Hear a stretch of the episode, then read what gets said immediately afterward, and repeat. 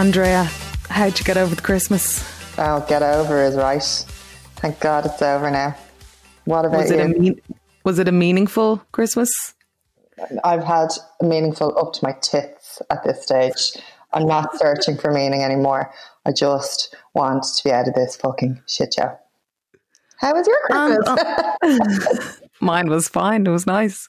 On that note, um, on that really, I think it captures uh, this year. And what better way to start this podcast, which is the inaugural United Ireland Awards. Are you excited about this, Andrea? I've got my dress on. I've got a hat, which I have, which I enjoy wearing a lot. Um, I got a blow dry, and yeah, I'm all set for the awards. Roll out that red carpet.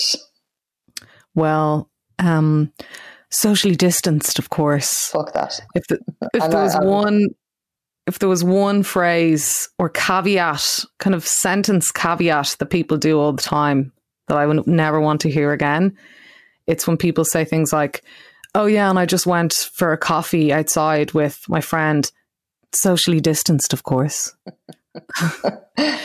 um, but I think What people are you- are so fucking terrified of judgment at the moment because it's flying around there like the fastest thing, and fair enough. But uh, everyone's literally just like, just don't judge me. Whatever I do, please don't judge me. Yeah, it's shame. Ultimately, it all comes down to shame and guilt. So, welcome to this uh, optimistic review of the year, uh, which includes our awards and our uh, our main observations of the year. I suppose we begin this with. Um, I hope you all had a meaningful, a meaningful Christmas um, brought to you by the Irish government and. I hope you're not too freaked out right now because it is sketchy. And uh, we're thinking of everybody who is ill um, and who's dealing with the harsher end of the pandemic at the moment. But there's lots to talk about. And before we get to our awards themselves, before we are giving out these Gongs. virtual gong, virtual virtual gong. Uh, Andrea, I'd like you to run through your main observations of the year. What would those be? I like to make them bullet pointed and also numbered um, because that's how my mind works. So I've got 10 observations, which is very handy for uh, this weird world we live in. First up, my first observation I have spoken about it a lot. Party politics are scarlet in general. And this has been heightened by my mind. Obviously, I've tuned in a lot more to it, but watching when shit is going down and all that the parties seem to care about is bringing the other party down. It's like the one-upmanship, the scoring points, the the the games, and obviously my favorite sentence: "Why is politics so political?" Um, the very nature of it, but I really do think we could possibly look at a brighter future where it's not about parties; it's actually about the best way to rule. To rule is the wrong word. To run our country With an iron fist. with an iron fist. This is where you do it. Number two on my observations. Um, anyone who follows me on Instagram will know I discovered nature this year, um, and it uh, really was brought to the fore when we were all um, within our 5k, not visiting anyone. The only thing we could turn to, um, apart from Netflix, was in fact nature. Parks, mountains, if they were in your vicinity, the sea, swimming. It literally provided respite where nothing else could and uh, soothed our souls. And I think that it was really a big discovery year for nature. 2020, the year nature was discovered. But I think when people really tuned into it and into its healing, into its calming, into its uh, energy giving, into the fact, the cycles of it, that what dies comes back and all that jazz. So, yeah, nature was very important. Equally as uh, random, not random, what's the word I to say? I can't think of it. Space. Space was really important. Not the ones with the planets of, but I think that is important to us as it makes up our our energy fields and our planets and our, our air. Um, but space to live in, and how important it is that people are afforded space if they need to be alone. And like as we've said so much, the pandemic highlighted things and everybody needs space. And I know for for being an extroverted introvert, space is, has really been important to me. And living with my mother for six months, which was wonderful, but not having my own space really impacted my body and my mind. And now I'm just coming to terms with unraveling all that. So we have so many um, systems that don't allow space for people to live, um, to think, to do anything like like direct provision. But also, we're building a lot that doesn't have space, the likes of co living and student accommodation and all that jazz. Um, and I think the more the year has gone on, the more it became clear how important space is to everyone to have a meaningful life as well as Christmas. Four, money is made up. I'm really loving these, by the way. Uh, money, it, it just struck me how easily, when the will was there, we were able to support everyone who needed to be supported with the PUP payments, with um, with everything society needed if people wanted to do it. So it is a decision that we're making to deny this support to people to be able to live. And also in economic terms, now, who am I robbing this thought of? I think it's David McWilliams, because obviously I have no rats. But lending rates are really down, and that other thing that is really important is down as well, which means we can just print money which means money is completely made up and money is being printed by the EU and by uh, the central bank and all the other people who make money. So if we don't have enough, we can just make more. So it just goes to prove that we have a system where we on purpose keep people down. Um, oh. Yeah, it's funny. All the conversations about like printing money and things like that. I don't really understand how that was that's somehow back in fashion when the whole fear around that is that it makes inflation go crazy. Inflation. That was the that was the economic term I was looking for. Inflation's down. I'm going to start my economic column next week. Uh, What's on your number five observations? Uh, the UK exists in a weird bubble, and I can't emphasize how obviously you just don't understand. We've spoken about it in the why that is in terms of colonial um, explorations and all that kind of jazz.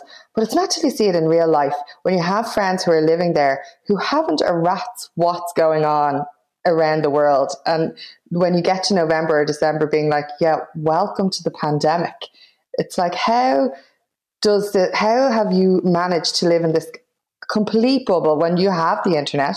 You're from different countries, um, and it just blew, blew my mind of how how bubblicious the UK manages to be with their media and with their like it's literally a dictator's heaven because they the the British English listen so, to their government and do whatever they're told, even if it doesn't make sense. And there's no there's very little questioning a lot of the time.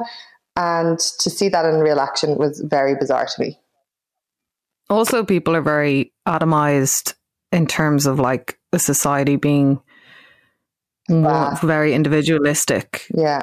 So it's like, but yeah, I mean, I think we'll talk about this on another podcast, but like looking forward, like let's say 10 years or maybe even 15 years away, you know, what the ultimate outcome of Brexit is going to be and self isolation of a nation of a different kind and how that actually plays when there's nobody to blame outside of the place for one's grievances. Like, where do they turn um, to blame?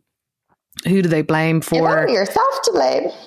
Well, like, who do they blame yeah. for, you know, the economic issues they're going to have? Um, and that won't end well and obviously Fintan has written a lot about English nationalism. You kind of look at the more fascistic tendencies um, and racist tendencies in the society and probably won't end well. anyway, after the roaring 20s comes something else. I can't quite put my foot. Um, okay. Uh, what, what's number six? Social media is dangerous.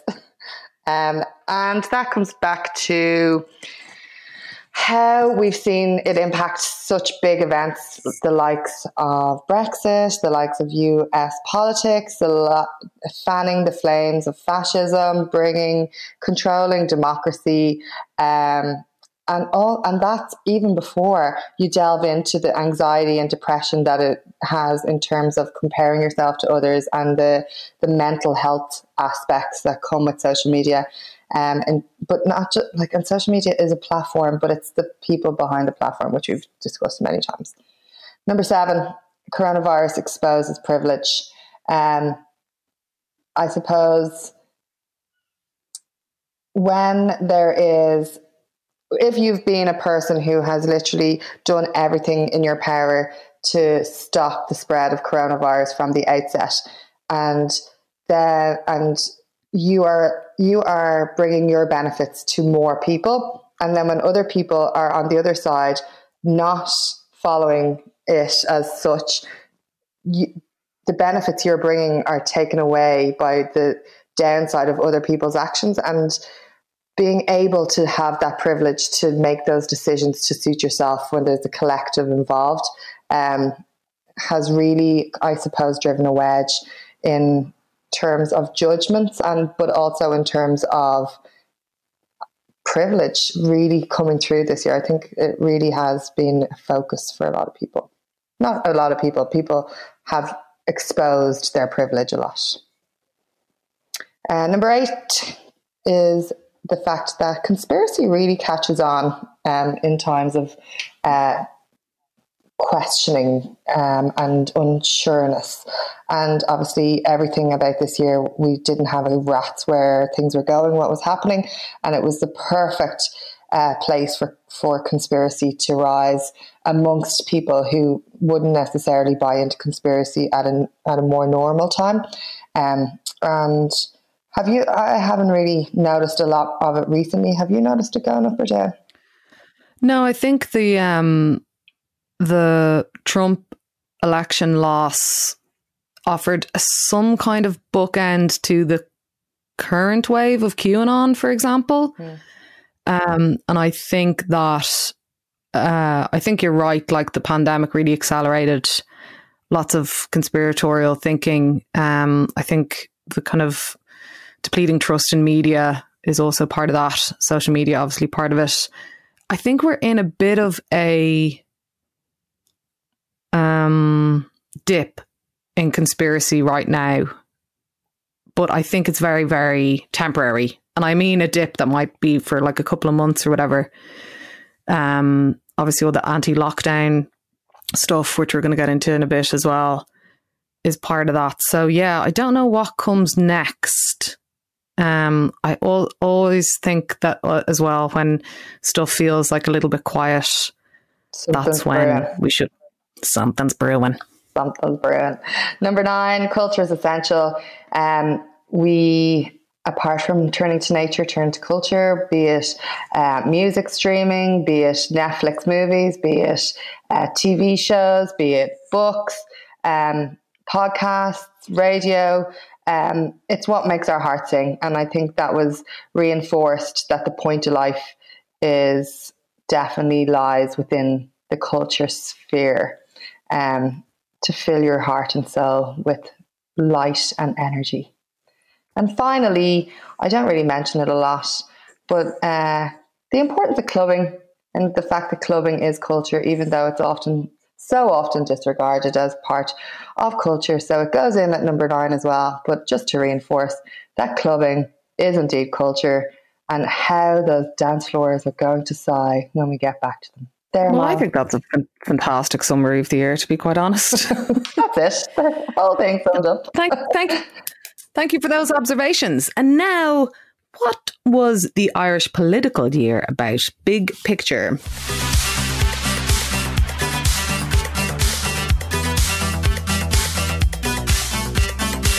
Okay, so just to um, summarize an entire year of endless uh, political events, um, zooming out a little bit, this is what we've kind of been thinking about uh, beyond the tit for tat stuff. Um, what what are the broader kind of trends? Obviously, the political change uh, that the election showed uh, back in February, um, the rise of Sinn Féin, uh, the which is mm, you know, I was writing my column this week um, on Monday that that's not actually a, all about Sinn Féin. It's about something something bigger. So that change um, and that election was really seismic, even though it's it's been obviously overtaken by bigger events. Can I interrupt um, a this, question? Why? Go on. Why do you think it was Sinn Féin, and why was it not Soc Dems or Labour who managed to get fill that vacuum?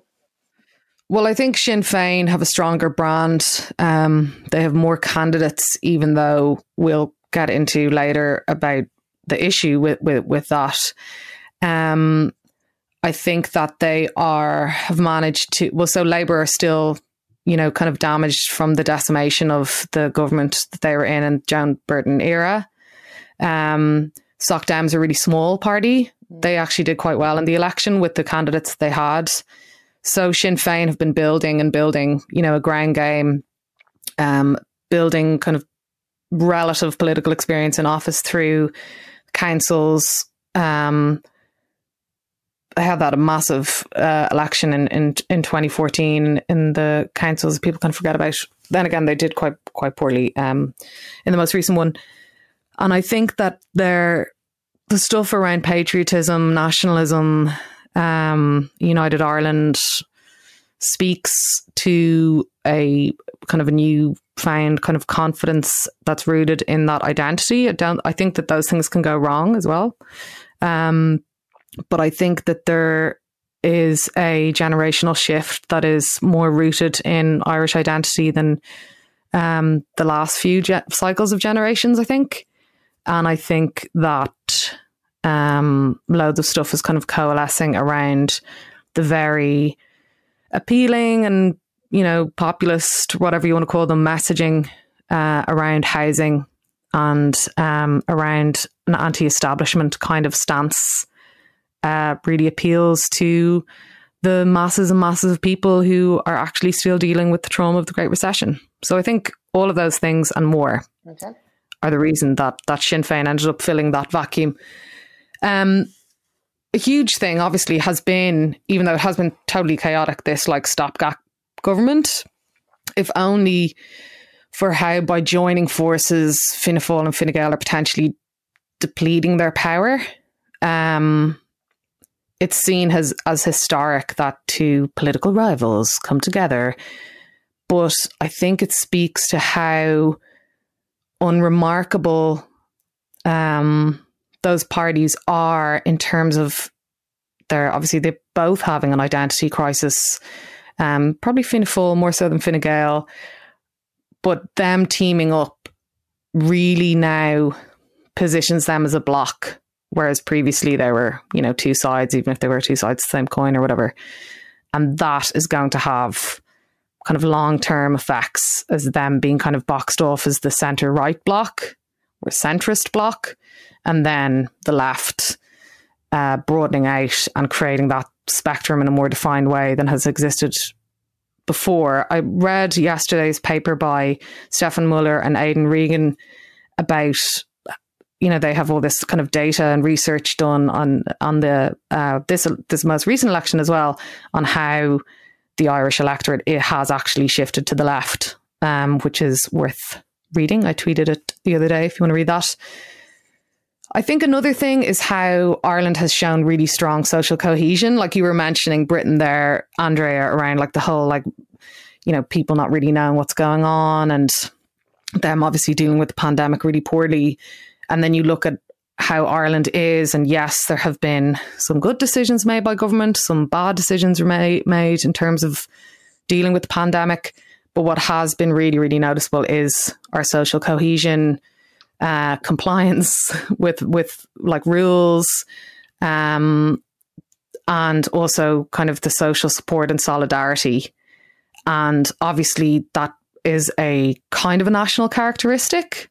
Yeah, I, also, I, don't think it's just rules. It's kind of banding together. I feel like yeah. I feel like when, yeah. you're, when you're like we we follow the rules, but we don't just follow them blindly. Like I feel like there is a well, that doesn't make sense. Call out, but it, for the greater good, there is a sense of banding together, um, and unless less less kind of class system that is like, well, we're not going to do that or whatever. It kind of feels like, okay, let's go. Yeah. And I think that obviously marriage equality and repeal as two remarkable moments of social cohesion um, and kind of non-partisan solidarity and support really kind of created, laid the groundwork for that for obviously not for that as, as a whole, but but in contemporary times really contributed to to kind of what we're experiencing now. Um, we are going to do an episode of predictions, but I think uh, in this moment it's also kind of interesting to wonder about what happens next uh, for our society, and I suppose it'll mostly be driven by the economic and quality of life fallout of the pandemic.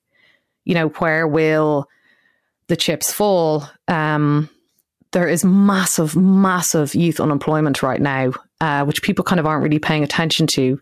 In November, it was 47.3%, um, which is ginormous. And young people are going to be uh, impacted most by the pandemic financially and in terms of opportunities and their livelihoods and so on.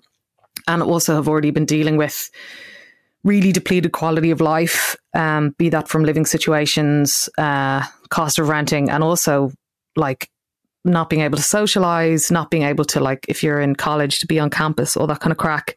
In terms and young of women, unemployment though, a lot of young people work in the type of industries that have been shut down. So yeah. when they open up again, you would hope that that will really go down. Yeah, and I yeah I I I agree. Um, but I also wonder, you know, I don't think we're going to be in a situation where that's going to be opening up 100% capacity and an exact mirror of what it was. You know, businesses will go, um, and it'll be a, a, lo- a longer, more staggered process. Um, and young women, especially, are um, have been more impacted. Like generally in recessions, it's younger men who are really hit because it's stuff around construction and things like that that fall apart in this instance, as you say, like people who are working in hospitality, in retail, um, and in different services like that. Uh, you know, everything from, you know, your own business, Andrea, to, to kind of businesses like yours.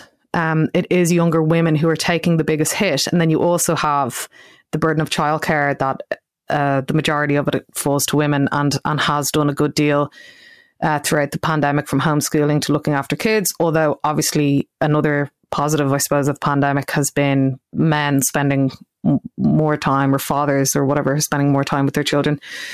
Um, so I think that we know that young women have been at are, are kind of huge political influencers in Ireland, I suppose. Um, it's not really a thing that's spoken about that much, but when you look at things like marriage equality, which obviously there was loads and loads of LGBT people, loads of those people are women as well. Um, but there was also a lot of uh, support from cis straight women in that movement. And then you look at Repeal, which is a feminist led movement, um, and you look at the trends in uh, voting trends, like I think it was uh, female voters between 18 and 24 increased 94% in turnout uh, between from repeal compared to the previous election. Wow.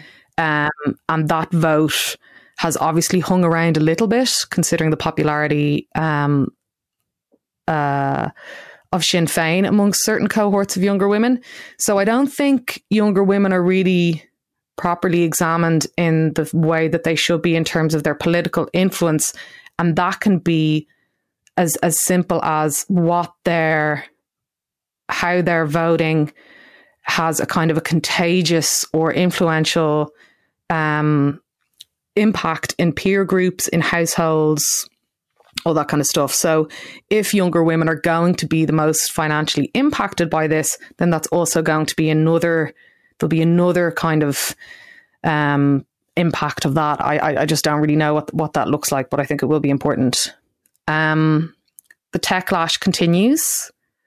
Big tech falls out of favor every other day, from billionaires racking up more billions to uh, conspiracy theories um, and hate being fostered on social media platforms to everybody realizing how toxic Facebook is, to the impact of um, on cities, gentrification in terms of tech, culture, life, offices, and transit workers, and so on. And as you say, Andrea, the impact on our minds. Brexit and our new relationship with Britain and how it may not necessarily be a good one, it sometimes feels like, and what the impact will be on the inevitable breakup of the union, be that Scottish independence and the increasing conversation around United or Shared Ireland. And then more generally, the political change that's happening and how that's actually part of a broader cycle that we're in and how that will continue to happen. Um, and I think that one of the big things, one of the big issues of our day is orientates around Dublin I know we're always talking about issues related to Dublin, but I do think that the issues in the kind of Irish capital encompass many of the grievances that a lot of younger people have, or that a kind of broad generation, let's say, has. That's quality of life issues um, around childcare, around commuting, around transport, around nice things, around good design, around uh, public resources, around all of those types of things that are about creating good places to live in and thrive in. And when those things are impacted by poor planning, by an unimaginative city council, by homogenous design, by unwanted development that doesn't serve the people who want to make the city their home, um, by a city that doesn't really serve a diversity of people in terms of what are yeah. you saying? white water rafting was put in there for God's sake, unimaginative. Give me a break. Okay, that is very imaginative, I suppose. Um, the rental crisis, homelessness, uh, things being expensive, um, gentrification, uh, hotel development, excessively co living stuff, public land being given to private developers, and the city's social space and cultural space being erased, and the nighttime economy not properly being uh, prioritize. And also not about being nighttime economy, but just about nighttime culture and this sense that like Dublin is boring. And I think that those frustrations and when people get frustrated about like who's actually pulling the strings and who's really in control here, I think a lot of that feeds into this kind of general pissed offness, really, about like what people want and what they're getting. Well, and the we divide between that. And also, as an aside, we will be doing an episode because Dublin City Council are looking for submissions for their um, plans, development plan for Dublin till 2028. Yeah, Coming so we're going to be doing your ears.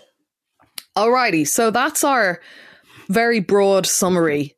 And now to the inaugural United Ireland Awards. I have awards written twice here. The United Ireland Awards Awards of 2020.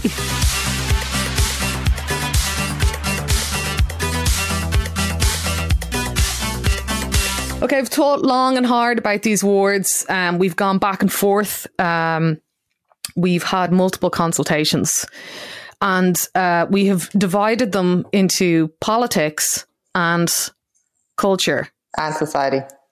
Oh, and society as well. Um, so because those are the things that we talk about. So um, let's go. Let's just get straight oh in God. there. Let's go. Number one. What's the first award?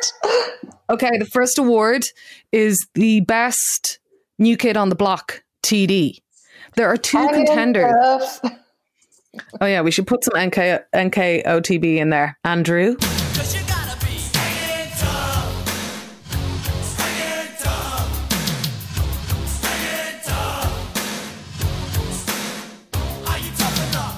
Okay, so there are two contenders, um, and they are both in the purple corner. They are two social democrats, and our contenders for best new kid on the block TD are Gary Gannon, friend of the pod, and Holly Cairns. Andrea, what are your thoughts? My thoughts are Holly Cairns has really, really stood out this year. Um, and in terms of what she brings to the table, it's fair to say it's a lot. Um, from she was How have RTE not booked you yet for like review of the year now? Uh, in terms of making waves, I think when we did our um, interview with Kate O'Connell, um, she was highlighting Holly Cairns and the work she was doing um, back then, and she really kind of then progressed in terms of um, I just think she's a really classy way of doing things in terms of being able to stand up for herself, uh, make her points, um, be sound to other people, but also not, but being strong in the way she does it. And like some of the things she's tackled have been like uh, the Greyhound scrap she's been in, um, her stance on uh, with Helen McEntee, and just the general. Um, soundness of offering up her vote to support another woman who's pregnant, um, her work on the Mother and Baby Homes Archive. Um, uh, so yeah, I just I just feel like she's doing good shit in a sound way without being like it feels like the new wave of politics of be, of not having to be um, social media trained and told what to say and um, make some cool social media content. She's just, I feel like she's our AOC.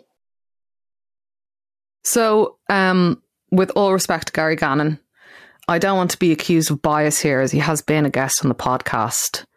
So, I think it's fair to say Holly Cairns wins best NKO TB TD. Yay! Congratulations, Holly. Um, we'll send your award in the post. Um, we could probably think about doing maybe maybe we'll do awards. Number two, the best OG TD. Um, Una, do you want to tell us who's getting this award and why, or why this is, who? This is someone who fights the corner of striking workers, who stood up for artists, who railed against the cutting of the PUP, and who ended the year by making Taoiseach Micheál Martin make an absolute fool of himself. Doing what? That's right saying the bailout never happened. Um, that's right. The best OG TD award goes to the notorious RBB Richard Boyd Barrett. No, no, notorious. Also, this, oh God, this is so annoying to say this, but he always seems to have a smile on his face and is tends to be in like obviously he's sh- normally shouting down the door, but he also see, always seems to be good humoured. I've noticed. I did like the way he kind of speaks. Or he's very uh, competent it's just speaking off the cuff, speaking off the top of his head and just gets everything out. You know, you don't usually see him, you know, sticking to these really um practice scripts that just seem very authentic. He just kind of you see he's he's an authentic uh, orator. Yeah. Now our next award is multifaceted. It is the top five Scarlito's way slash Scarlett Johansson moments for the government these are narrowed down from 900 embarrassing mishaps the government made. We've narrowed them down to, oh, actually, I thought we narrowed them down to five. We've actually narrowed them down to six. I put so a we've got, sneaky one in. we've, we've got five runners up, and then we have the most Scarlet Moment Award. Um, the top five uh, Scarlito's Way moments for the government uh, Barry Cowen's literal U turn, uh, the the shenanigans around that um, supposed uh, driving. Um, driving us all crazy say? is what you're saying. Driving, driving us all crazy. Indiscretion. Uh, that's definitely in there. Leo Varadkar's very drawn out um, apology for leaking a confidential document. Did we really get um, an apology? I don't class that as an apology. Yeah, it was kind of an explanation, let's say. And a, and, and a, and a uh, very big throwing under the bus situation of anyone who was in the storyline. I, did like, uh, uh, I did like Dr. Zero Crack's return to Twitter when he was literally like, oh, it's nice to have someone else being thrown under the bus with me now. Oh, yeah. Zing. Um, the, the, the Dr. Tony thing. Yeah. Um, yeah, I, th- I suppose really what elevates this from um, just a, an ordinary embarrassing moment to a genuinely scarlet moment is how everyone in Fine Gael gave a speech about how amazing Leo Varadkar was at the same time. It was like it was his like 21st or something. It's like, please stop. Um, so that's really what tips it over now into the scarlet category. Uh, it was another never ending as well. It was literally like, how can you make this drag out with all these virtues that he has? Jeez, Louise.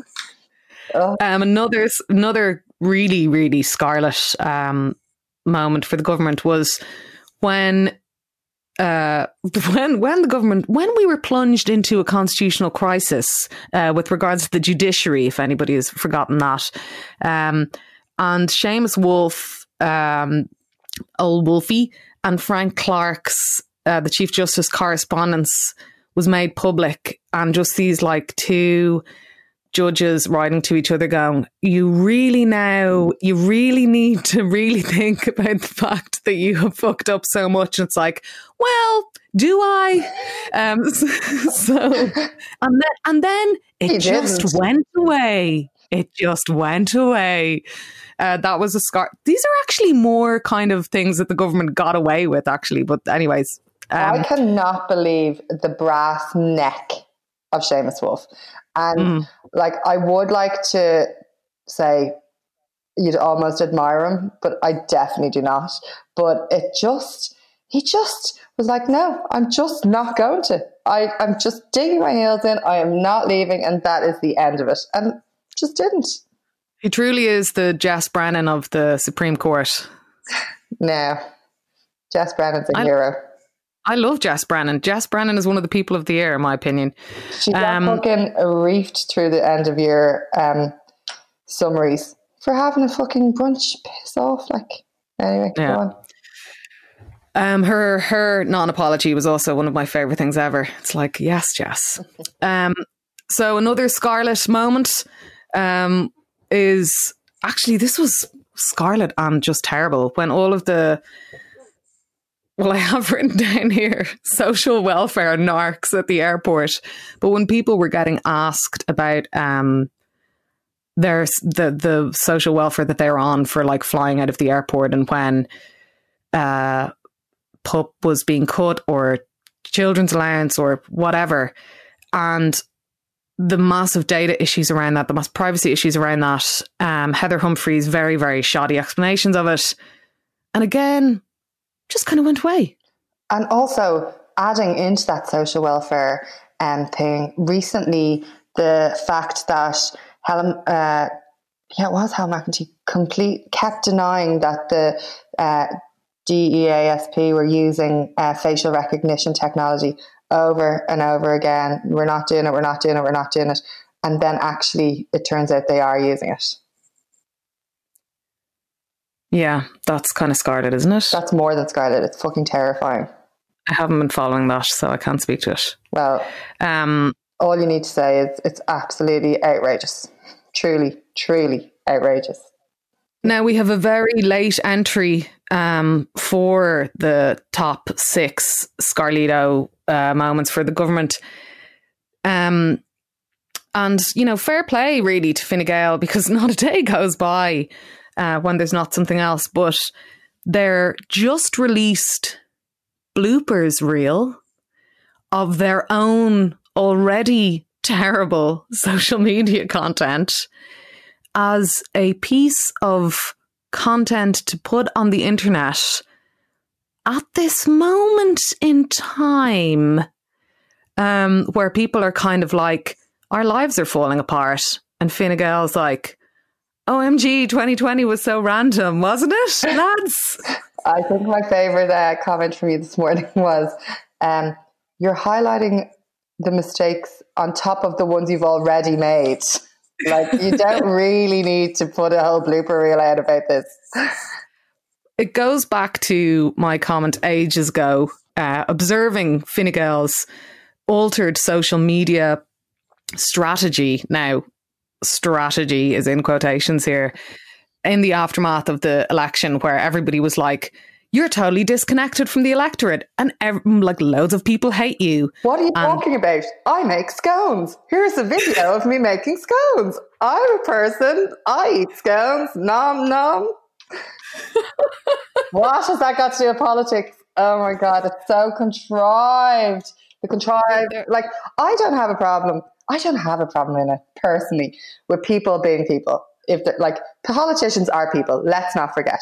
And so when people have their social media, politicians included, where they're doing their bits, grand.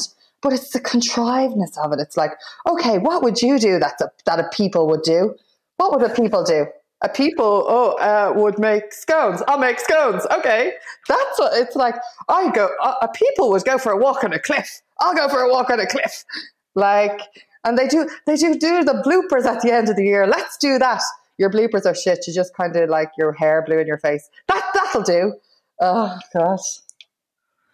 It's in bits. Um, yes, I mean it goes back to yeah. So that this whole thing of how they changed their social media strategy from like Benny Hill videos, beautiful, and then they're like shit, we're in government now. Can't really keep painting them as cartoonish fools. Um, must actually try and figure out what our identity is, and and clearly the identity that they figured out is like we are the party for the basics and let's do loads of basic shit that people will go, ah, look at them, look at them there, going swimming and cycling and making lattes. And it's it's very funny in in some ways. It's obviously really really bad content, um, but the strategy is very very rudimentary, and and to a certain degree, it will cut through. Um, I think to people who aren't thinking about politics and aren't thinking about their ideologies and are just thinking about the personalities and the very, very basic kind of infantile type of communication that is profoundly anti-intellectual that is that is just like talk about everything and but but but the actual politics. Yeah, and, and and that's what why I said ages ago. I remember loads of like centrist bros were slagging me off um, about you know how you were using. yeah you are not allowed to be intelligent because you are a woman. Um, that's kind of only half joking, but um, the how they how they have internalized influencer culture in their political communications, like in in their public facing comms, um, and how it's it's so transparent and it's also like so neoliberal. And at the time, I was making the correlation between what New Labour did was they in the in in Britain is that they took, you know, the dominant. Um, I don't know, I guess like aesthetics and, and semantics of the time around uh, marketing and advertising culture. And they use that to like, you know, push the new Labour brand. And obviously the dominant kind of comms of, of the moment, even though it's really kind of falling off, is this very, very superficial side of influencer culture. And that is what Fine Gael is internalizing. And that is the type of aesthetic that they are embracing because they feel like that will be something that will reach the masses. Um, but the thing is, is that like most people, or certainly the people at kind of the vanguard of political change, thinking, culture, society, a discourse, um, media, and so on, are just like really, really beyond that. You know, like people are smarter than that. Ah, They have higher standards than that. And so it's it's just not going to cut through. It will cut through to the people who basically fucking don't really think that deeply about stuff, which is fine. Um, and those people cross all kinds of like backgrounds and geography and socioeconomic kind of groupings. Like very diverse cohort, people who don't really think that deeply about stuff. But in terms of the people or the or the kinds of, of thinking, I suppose, that has momentum, that is forward looking, that is ambitious, that has these like wider aspirations, and that you know is thinking deeply about society and trying to imagine how we progress as a country. This type of of comms and patronizing and stupidity, basically, is just and like it's it's it's so kind of grotesque and foolish almost. And even Um, though, even in influencer culture, it has progressed so much that there's like, there's an intellectual um, call out of of influencer culture within the culture. So if you're Correct. even bringing that out of the culture um, and into politics, there's an even greater call out culture, even within influencer culture itself. Yeah, agree. Um, but believe it or not, Fine Gael's late entry blooper reel uh, which somehow didn't include any of their uh, bad policies and, and thinking this year, but just, you know, somebody flub- flubbing a line. Um, oh, so funny. Like a, like a real human man. Um, that is not our number one most scarlet moment because our number mo- one most scarlet yeah, moment for you go on. I think one of my most favorite scarlet moments is people reposting the blooper reel going, "Oh my god, this is brilliant!" It's like what? Did you did you watch the same thing as me? Really? Gas. Um, go on. Number one, most scarlet moment. It's the GG. It's Golfgate. It's got to be.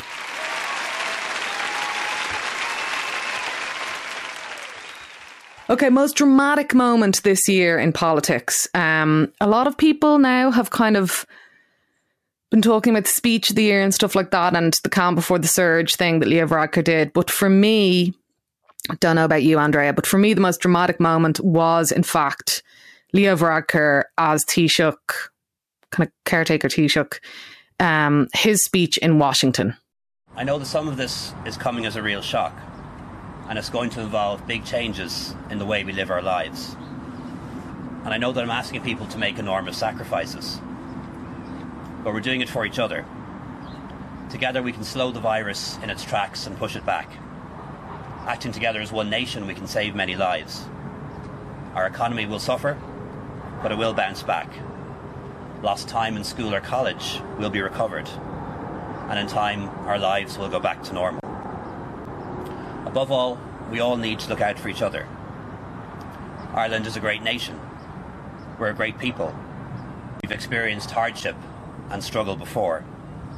We've overcome many trials in the past. With our determination and our spirit. And once again, we will prevail. Thank you very much. Number five, the highlight, highlight, you say, of the political year. Una, what was it? Well, I'm not sure if maybe we should have renamed this one to the most dramatic, but like political. Anyway, it's still, it's the highlight of political year. Anyway, I feel like the highlight was, um, and this these were in simpler times, simpler times in February the absolute drama of the split decision exit poll uh, from the Irish Times on election night 22% for Fianna Fáil, 22% for Sinn Féin, 22% of Fine Gael from the portion of the vote. I remember I was actually in the cinema at the time. I remember looking. I was one of like I've never done this. I've never done this before. I've never checked my phone in the cinema, just FYI. But obviously, I was sneakily checking it. Um, and that I was waiting for the exit poll to come through. And uh, when it did, just that that graphic, that figure, I was like, "Holy shit! It's actually happened!" Like all of the things we were talking about, this um, duopoly of power is is frozen in time, and something else is happening here, and something seismic is being reflected. Um, yeah, so I thought that was pretty Dramarama. Fair play to you for remembering February. Like, I can't remember a time that exists pre coronavirus. February 8th. Mad. Um, now, low moment of the political year award. This is a bit of a tie here. Um, I'm gonna. Well, will I talk about the two entries that we have that we have made up, and then maybe you can fe- you can just feed back okay. there. Okay, Andrea? you you pitch them to me, and I'll decide what's go- okay. what's going in the sin bin.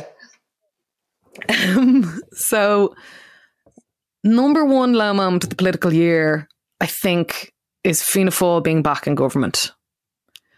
Um, now, that's not to be mean or personal or anything. I just think that it felt like the wrong kind of echo from the recession. Um, and it felt very unreflective of the direction and the change that people were seeking. and also a lot of their you know TDs aren't really up to much. I mean, you can kind of say that about most parties, to be fair. And uh, yeah, it just felt very like kind of depressing. I mean, if we kind of can, can think back to when there wasn't something else incredibly terrible happening uh, that that overtook all of these events. Um, I just remember that kind of the protracted government formation, just going, "Oh, really? Like this is happening?" And I think a lot of people who emigrated um, and who, who kind of haven't been back, who emigrated because Fianna Fáil uh, crashed the economy and, and were so unbelievably um, irresponsible and reckless. And ha- what that did to all of our lives, um, you know, basically kind of losing everyone a decade, uh, more or less, in terms of pushing things back, be that through home ownership, starting a family, job opportunities, uh, all of that kind of stuff. And I remember talking to a couple of people who kind of left at that time because they lost their jobs and, and haven't moved back and just and just them just like not fucking getting it at all, you know. Um, so that I feel like was a low moment. The other one is more general. I would like to say I'm glad Micheál Martin got his moment as Taoiseach. Yes, well, we know your feelings on on, on that. He just wants to be Taoiseach at all costs. Um, and there's nothing wrong with another. Sometimes dreams come true. Yeah, definitely. Sometimes dreams do come true. So the other low moment is a more general one, and it's just about this kind of crazy media commentary um, that has been happening uh, at, at various moments throughout the year. The ridiculous some of the ridiculous commentary around the Sinn Féin election results. Um, obviously, no party should be beyond criticism, but some of it was just so hyperbolically bananas and uh, all over the place and, and really kind of spoke to a broader disconnect in media. That so that's one part of the crazy media commentary. The other part is like anti-lockdown or lockdown skeptic commentators who are have absolutely no understanding of the science or the behavioral science or anything else, but are just like rigid, rigidly thinking and won't actually face, you know, the collective mortality situation or or have any vulnerability and just be like, no, no, um, and and making all these ridiculous freedom arguments and you know railing against zero COVID strategy. Uh, because that is somehow an impingement of freedom. Yet we know that the one country in particular that pursued that very successfully, such as New Zealand, now has loads of fucking freedom and everyone's going to rugby matches and gigs and hanging out with their friends. So how's that for uh, being liberated? Um, another part of crazy media commentary, Dan O'Brien shouting on the radio that Ireland would go bankrupt uh, during the pandemic was a moment. And Michael yeah, McDowell saying journalists are. Dan O'Brien obviously didn't tap into my my analysis of money is fake. no. I'll be giving him some lectures in the coming year.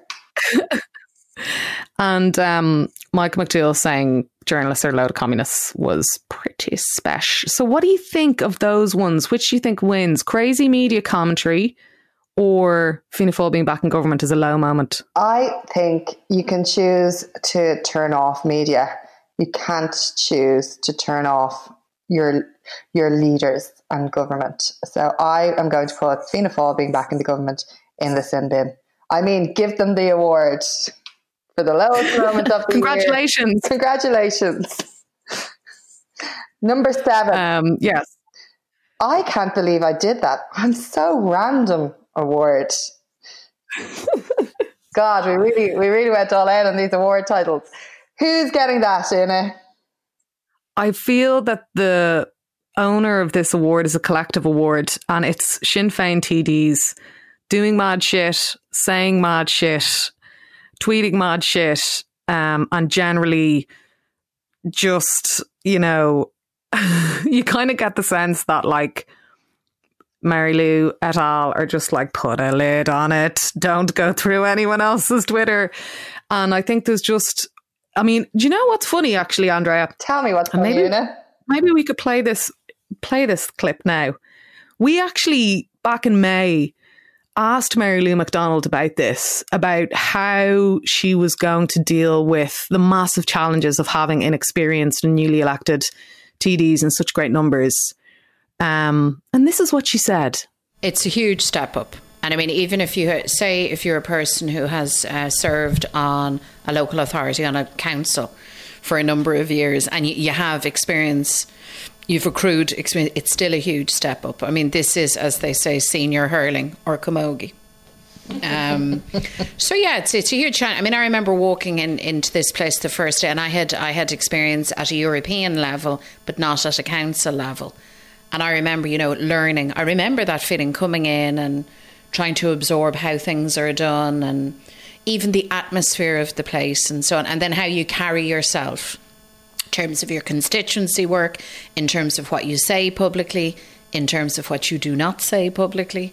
And all of these things are learned. I mean, nobody comes through, well, very few come through the gate on day one, the finished, the finished product. So, yes, um, I think our new uh, TDs who have been elected are very conscious themselves that they have a huge amount to learn. It's not at this time, their frustration, I imagine, is that they can't come in and learn in the way that all of us learned how to, the committees, how to, and of course, the, the piece around how you interact on social media. It's one thing when you're a private, anonymous citizen thinking out loud about any subject under the sun. It's an entirely different thing when you have the privilege of being elected in here. But it takes you time. In fairness, it takes time for people to adjust to, to that. So, yeah, we're going to have to mentor people, develop them. Um, what they have in common is that they're all they're all very different personalities and backgrounds, but they all have like strong strong qualities in terms of like grassroots activism. Mm. That's actually the key thing. If you're to say, God, these are all very, very different. Yes, they are, but that's the, the common thread that pulls them together. So there you go. We, um, not to say we called that as well, but uh, it was a thing. And you kind of do feel like now that there's so many um, people who don't have an incredible amount of political experience and got elected, although they have a lot of kind of campaign organizing uh, and activist experience, got elected on um, the Sinn Féin brand, that you you know this is just going to keep happening. I mean, when you think about it, Sinn Féin is thirty seven TDs in the door, and like you really only hear from four. a few of them. You know, who's your four? Mary Lou, Pearse, Eoin, and Louise. Yeah, yeah, yeah. That's probably the most dominant one. The Mairead Farrell as well. Um, but yeah, you kind of like eh, it's kind of one of those things that like any you could hear anything. Like you could hear like you could pick up the newspaper and it'd be like a Sinn Féin TD and in you know has been found to be raising big cats in you know Carlow. And it'd be like yeah. that that kind of checks out. Yeah, I'd, I'd believe that. there's a lot of uh, un like there's a lot there's a lot of mania that's my input into the whole thing. There's a lot of mania. Next up, anyway, we'll move on. Number eight. Oh, that's there's a statement. Number eight. This is the. Do you know what? Your sound award. Who gets that? Who gets that? Who wins this award? Oh, the Queen of Calm, um, Catherine Connolly gets it. So poised and elegant in her delivery of speeches and points. Um, she's just sound. Yeah, she is sound. Um, so congratulations on that award, the Do you know what your sound award? I do for the independent. For sometimes when she's ringing that bell. Yeah, shut up, shut up, everyone. Like, okay, they're not. They're, just shut up, please. She's also uh, the woman who upset the government um, when she won the appointment of the Leas Ceann Comhairle of the Dáil as well, uh, which was another um, early early screw up um, for for the government. So yeah, um, that's an award for Catherine Connolly. And what's okay? The next up, that Scabby Award. And the That Scabby Award goes to the people who cut the PUP. In a time of need, when people are literally having their lives put on hold, um, and it was decided that, you know what, let's cut that say what um, there's such a disconnect i suppose of from people who definitely do not have to try and survive on the PUP um, through, uh, yeah, with their businesses closed or their their line of income gone. Um, and the people making those decisions are definitely not in that world, connected or otherwise. And our final political award, it's the Best Idea Award. The best idea goes to giving TDs maternity leave. What a revelation. Um, yeah, it's so bananas. Do you know this is a complete side no paid, paid maternity leave? Paid I should have put in there. Uh, yeah, but I watched Mary Queen of Scots the other day. Mm-hmm. Jeez, mm-hmm. Louise, it's hard being a woman in politics. Off at her head, like the drama. and those are our United Ireland Political Awards. And now for culture.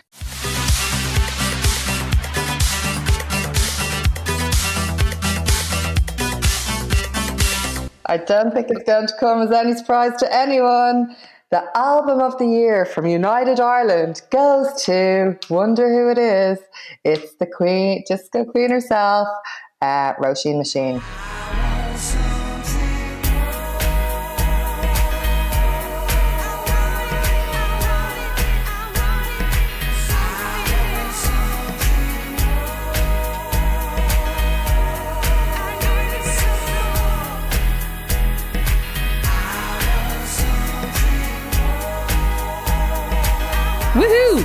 Congrats, Roisin Murphy. The stream of the year. Hit me. Stream of the year. As important as it like it was the most important thing I think for so many people. Other voices coming through time and time again. Then there was uh, there was the the copiers, shall we say, coming through as well. But I think just the quality and the the production and the the cameras, and oh, it's just so many emotional moments um, in uh, in other voices throughout the whole year in all its guises. It was just brilliant. Film of the year, we've got two here. Well, we can put them both in because one is a, dra- a feature drama, and one is a documentary. Andrea, film of the year. My film of the year. I keep going back to it. It's so.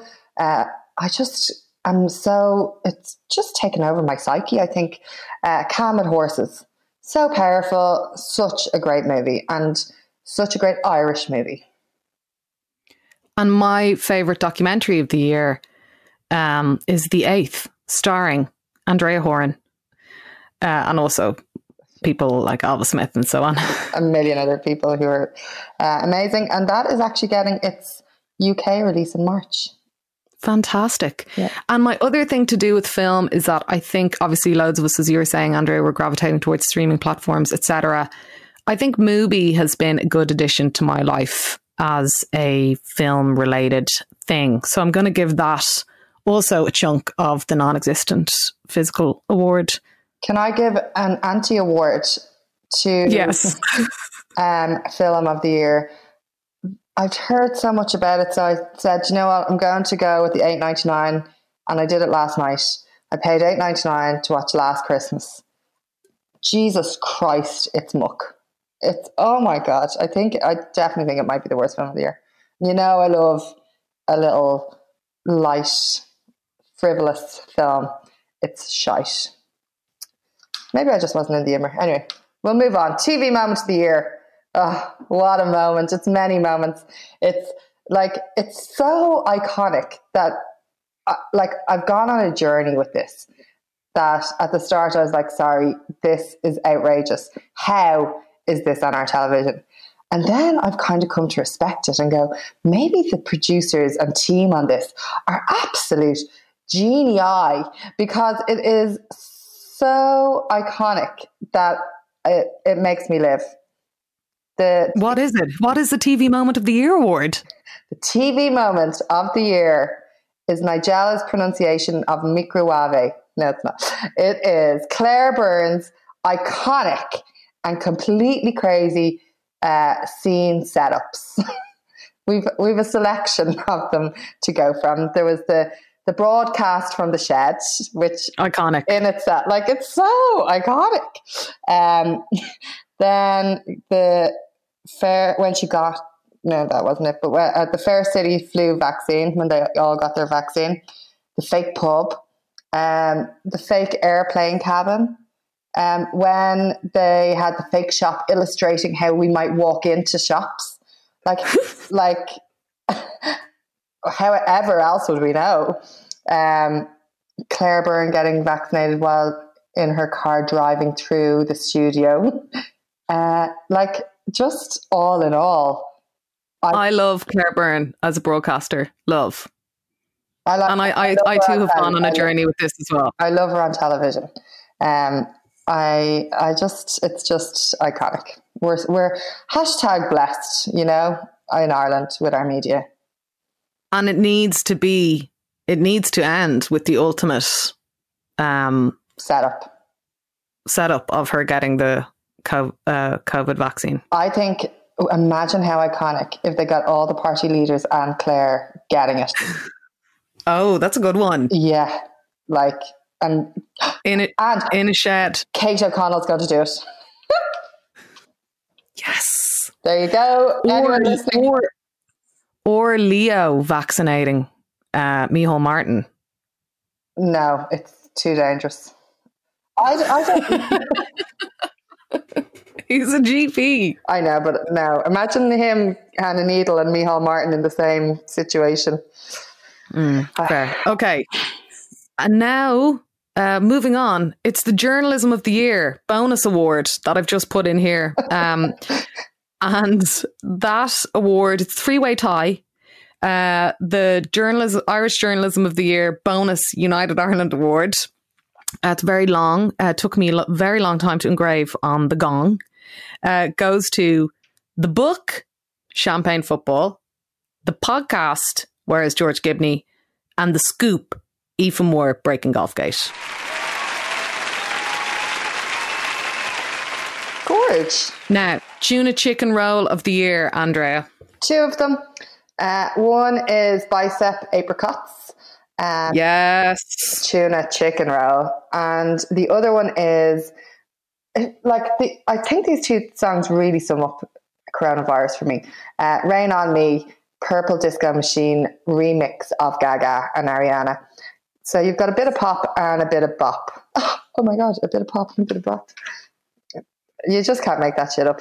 Uh, number 12, radio moment of the year. Take it away, Anna. We've got well, we've got four in here. So we've got Mango's new radio show on SoundCloud every Sunday, Smoke Breaks and Handbrakes. We have Dublin Digital Radio as in general as a whole. We have Sarah McInerney's stint on the ex Sean O'Rourke, now Claire Byrne slot, and her final day when she said, Oh, Jesus. Like, that um, was the best radio that's ever existed in my mind. Uh, uh sorry, we have more. We have more.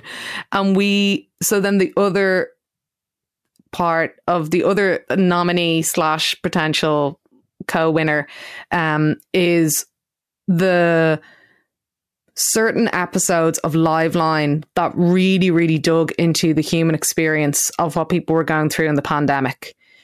They happened at various times. They happened kind of early on, and crucially, in the day, uh, it was the Friday, I think, after um, the Examiner broke the Golfgate story, and people were just basically coming on and, and emoting and not in a really kind of contrived way or a forced way. And obviously, Joe Duffy is so empathic. Like he, he's such an extraordinary broadcaster. And um, people just talking about what the fuck they were going through.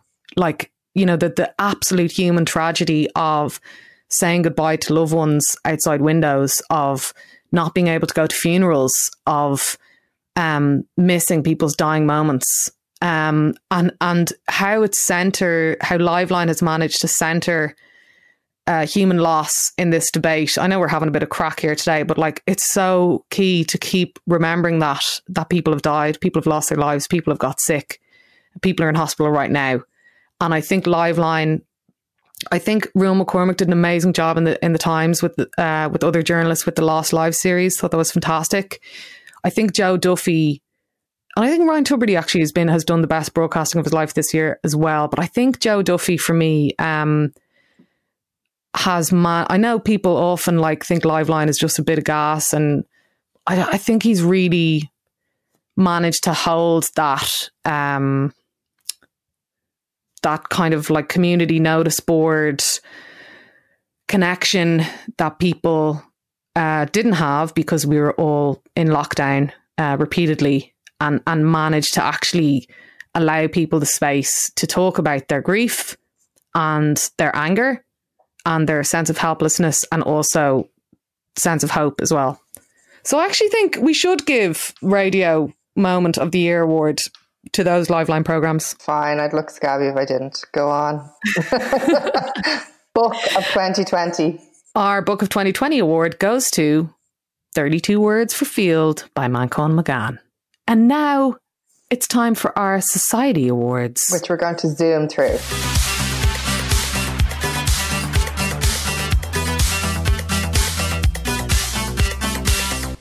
Best decision this year, Andrea? The ban. Apart from apart from what? I was saying apart from not drinking margaritas in lockdown because you get a pandemic hangover. It's terrible. Go on. um, the best decision was the ban on co-living, even though one on Cork Street is, with 300 uh, rooms is snuck through. Um, yeah, that was a great decision. Also, getting the PUP up and running quickly um, really was great. And like probably the highlight for the government um, stopping riots and keeping everyone going. And uh, yeah, brilliant. The worst decision, on the other hand, go. Accepting an invitation to a golf event gala dinner. Not keeping the gates of the Phoenix Park shut. And Dublin City Council's lackluster measures in town, although we do love the bike lanes in the North Quays, promised long term pedestrianisations and the College Green Plaza uh, and transforming outdoor spaces didn't really happen. And all but I think the, we should the junk where the College Green Plaza is meant to be. Like if you try and look at Trinity, it's literally like you can't get an unobscured view at all. I think we'll give that to accepting an invitation to a golf event gala dinner as the worst decision award. Um, you have here, Andrea, the asshole of the year award. Yeah, I'm going to keep it very brief to one word. That's just going to TERFs. Excellent. Um, I have noticed this week that we'll probably one day get to it. Um, that TERFs are, or the LGB Alliance are lamenting the erasure of lesbians. Yeah. Um, well, on on an optimistic or positive aspect of that, if you are a journalist or media worker and want to learn more about trans discourse in trans rights discourse in the media, you can sign up to Talking Sense, which is an online event I'm doing with TENI and GCN on January 7th. Hero of the Year award for me goes to the young Irish people, particularly young black Irish people, young Irish people of colour who led the Black Lives Matter marches around the country. Um, I think that uh, enthusiasm, activism, pain, and um, organizing just generally, like spontaneously or otherwise, uh, and leading that new movement is a hugely, hugely important moment in Irish social history that has kind of been overlooked. So, you're the heroes of the year. Uh, the worst moment of 2020. well, where do we where do you go with this one? But um, it definitely is in March when nobody knew what was going on. We were in our houses alone, not knowing where the year would lead us um, and what the fear of seeing coronavirus roll out around the world. Yeah. That, that was those March April times were were definitely the worst moments um, but collectively. The best moment of 2020 um, was the vaccine's arrival, and the best thing about the vaccine's arrival was that it was the most like Irish vaccine giving that has ever happened. Uh, the nurse is just like, oh no, are you lovely? That's great. Oh no, will you go and have a nice cup of tea? Yeah, you will. Blah blah. It's just like, oh my god, I'm absolutely living for this. Um, obviously, because of the vaccine, but also the just the it's the soft entertainment that you love as well. Mm. And also a family member saying that she was going to go for a turkey dinner and a pint of Carlsberg when she was uh, out of hospital, which I loved. It's like, and finally, the best podcast listeners of the year award. Oh Andrea. my god, who's it going to go to? It goes to you. Thank you, thank you, thank you for being with us through this, for supporting us, for allowing us to make this, um, for your feedback, for your suggestions, for your emails, for absolutely everything. It's just been so wonderful to be able to to go and like I'm going to sound all namaste, but to be able to go on the, this journey, a to have a record of what the journey was, um, I think will be something we'll look back on. So to have that, but also to have a purpose and a reason, and to be able to channel the experience and the emotions into something productive was really uh, beneficial to us, but also from what we've heard, beneficial to you. So thank you. A happy new year. Tuna chicken roll. It has to be bicep, apricots. Let's go. Let's go.